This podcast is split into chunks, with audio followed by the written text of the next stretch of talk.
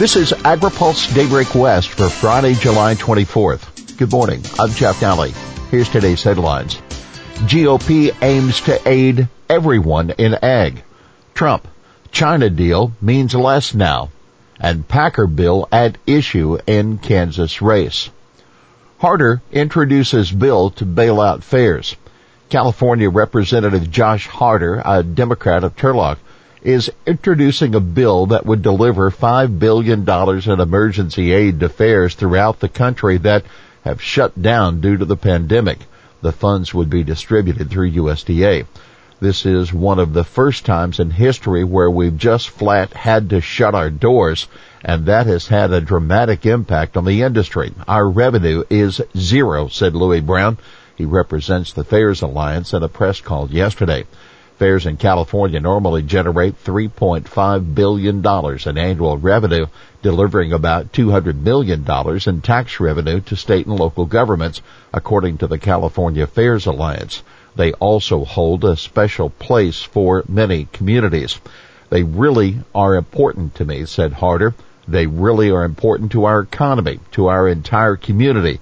That's one of the best things we do in the Central Valley.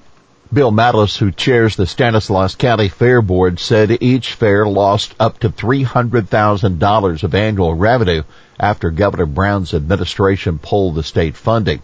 Now that the foundation sustaining the Stanislaus Fair has gone broke, Mattis said funding will run out in October. Harris Ranch sued for racial discrimination. A lawsuit filed yesterday alleges the Harris Ranch Beef Company in Selma did not take complaints of racial discrimination seriously. It alleges a black employee was pushed to work regular hours after an abdominal illness and discouraged from seeking medical help, according to the Fresno Bee. The claim follows a separate lawsuit filed in February accusing a supervisor of failing to remove racist graffiti in an employee bathroom and then firing the black employee who had complained. Harris Ranch has not responded publicly to the allegations.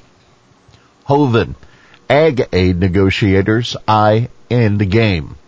We have some more clarity on the Senate GOP plan for helping farmers cope with the coronavirus, although Republicans were unable to roll out their full bill yesterday as originally planned. Although this will be a Senate GOP plan, North Dakota Senator John Hoeven, who chairs the Ag Appropriations Subcommittee, tells AgriPulse he's been working with leaders on both sides of the House Agriculture Committee to craft the assistance measures for farmers. Hoeven said we're looking at what the House did, referring to the ag provisions of the House passed HEROES Act. We're recognizing that at the end of the trail, this all has to fit together. Arkansas Senator John Boozman, who will be the top Republican on the Senate Ag Committee next year, also has been involved in the discussions. The bottom line, well, the Senate plan won't raise USDA's Commodity Credit Corporation spending limit as many farm groups wanted.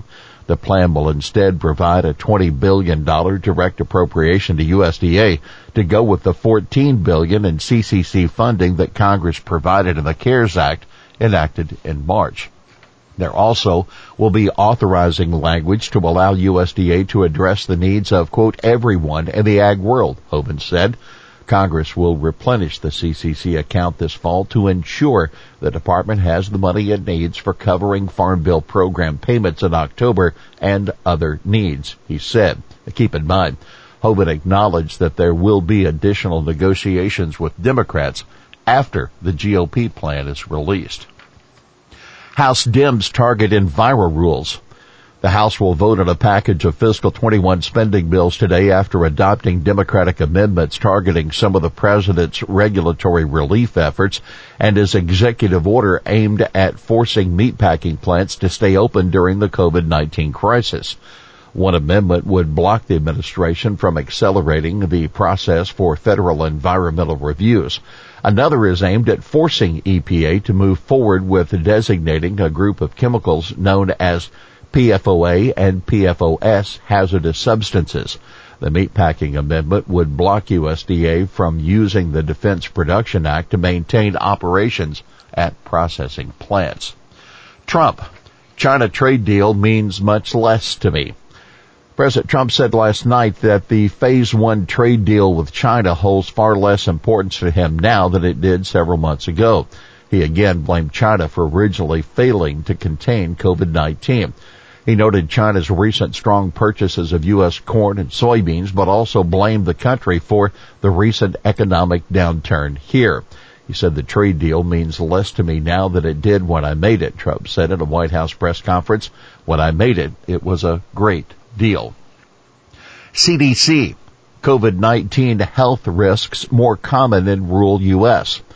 People with underlying medical conditions that are linked to an increased risk for severe COVID-19 illness are more likely to live in rural than urban areas, according to the Centers for Disease Control and Prevention in a new report.